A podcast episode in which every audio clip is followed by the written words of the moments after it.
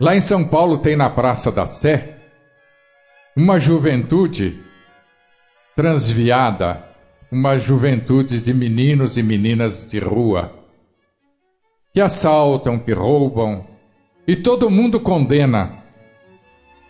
Nenhum de nós deveria condenar, porque a gente não sabe a razão deles estarem lá. O que o mundo reservou a eles para que eles estejam naquele lugar? Muita gente condena quando eles assaltam, quando eles roubam. Mas a gente já foi criança e nós sabemos que quando a gente tem de 10 a 15 anos, a gente tem vontade de ter uma camiseta de marca, uma calça de marca, um tênis de marca.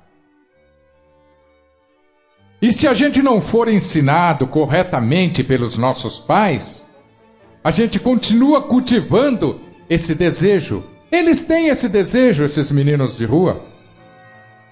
Mas eles não têm um pai, uma família para comprar o tênis, a camiseta para eles. Qual é o recurso deles conseguirem isso? Assaltando.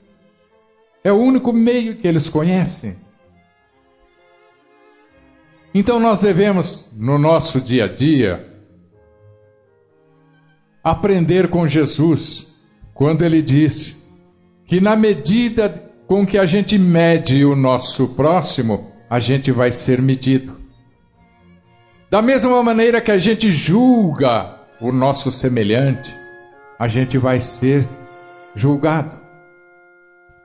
Esse é o preceito religioso quando a gente analisa esse tema à luz da doutrina espírita, a gente encontra uma lógica mais perfeita, uma razão mais plausível para a gente nos vigiar e tentar de toda forma modificar o nosso comportamento no dia a dia. Para encerrar o nosso assunto de hoje, eu vou contar para vocês uma história que foi contada pelo irmão X através da psicografia de Chico Xavier. É uma história que se chama A Lição do Discernimento e que está no livro Contos e Apólogos, capítulo 14. É mais ou menos assim. Todo mundo conhece aquela passagem evangélica que fala da mulher adúltera, que foi trazida para o julgamento de Jesus e que todo mundo recomendava que ela fosse apedrejada, e aí Jesus pronunciou aquele célebre ensinamento: quem estiver sem pecado, atire a primeira pedra. Esse é o fato que aconteceu. Mas o que os evangelhos não contam, e que o irmão X nos conta, é que depois desse fato, quando todo mundo foi embora, Pedro se aproximou de Jesus e começou a comentar com Jesus. E falava: Mestre, quando nós estamos desculpando essa mulher, nós não estamos apoiando a devassidão?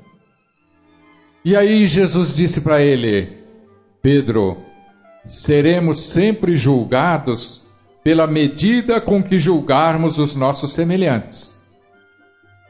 Pedro não se conteve e continuou: Mas, Senhor, nós vamos conseguir viver sem discernir? Esse fato não vai perturbar a tranquilidade das famílias? Não será um mau exemplo para as crianças que ficarem sabendo desse fato? Não estaremos é, incentivando a prática do mal? E Jesus respondeu para ele: Pedro, quem poderá examinar o acontecimento em toda a sua extensão? Quer dizer, quem vai poder saber o que realmente aconteceu para que essa mulher chegasse a esse ponto? Você sabe, por exemplo, disse Jesus, quanto chorou, quanto padeceu essa mulher para chegar até esse momento da sua vida. E tem outro aspecto. Será que não teve alguém que levou ela a praticar esse ato? Será que ela não tinha necessidades para que ela fosse obrigada a fazer isso? E Pedro dizia: Não, senhor, de qualquer modo, seja qual for a situação, esse fato tem que ser corrigido. Nós temos que punir os culpados. Quem fez ela chegar a esse ponto tem que ser punido, tem que ser castigado. E Jesus respondeu: Pedro, tem calma. Será que ela não estava procurando ajuda? É.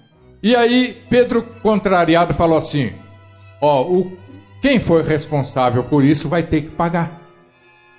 E aí tinha uma mendiga perto deles, ouvindo toda a conversa. E ela chegou e falou para Pedro assim: Galileu bondoso, que bom que alguém entendeu. Essa mulher, ela é filha da minha irmã, que é paralítica e cega. Nós estávamos indo para o mercado para buscar alimentos quando fomos assaltada por um cavalheiro que depois de rechaçado foi na praça pública e acusou a minha sobrinha de ser adúltera. Aí Pedro ficou mais exasperado ainda, né? Pegou e falou assim: Onde que está esse camarada? Aí ela falou assim: Ali, ali, naquela casa. Aí Pedro saiu para aquela casa e Jesus foi atrás dele acompanhando. Quando eles entraram na casa, Pedro já se preparando para agredir a, a pessoa, ele notou um jovem que estava tremendo, é, cheio de vergonha e com medo, escondido atrás da porta. Aí, quando ele olhou, ele reconheceu a pessoa. Era o filho de uma conhecida da sua sogra, que comia na casa dele que vivia dentro da casa de Pedro. Era um conhecido dele. Aí ele estancou e voltou-se para Jesus e falou: Mestre, mestre, que vamos fazer? Aí Jesus voltou e falou para ele: Pedro, nós não podemos julgar ninguém, porque na medida que nós julgarmos, nós seremos julgados. É preciso usar discernimento.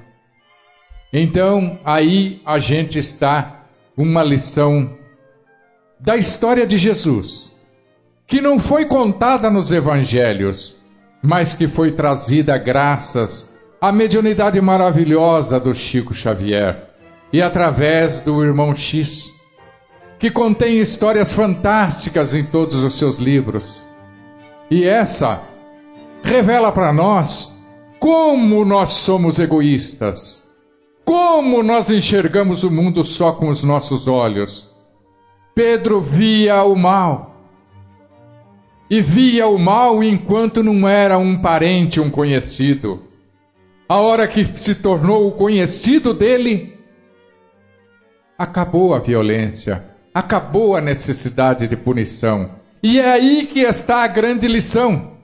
Quando Jesus falou: Amai ao próximo como a si mesmo e o próximo é todos aqueles que estão ao nosso redor. Naquele instante, a mulher adúltera e a pessoa que tinha levado ela a esse desequilíbrio também eram nosso próximo. Essa é a lição que eu tinha para trazer para vocês. Para a gente meditar um pouquinho e combater no nosso dia a dia esse mal que é a maledicência, esse vício que nós carregamos e que a gente tanto aprecia ainda.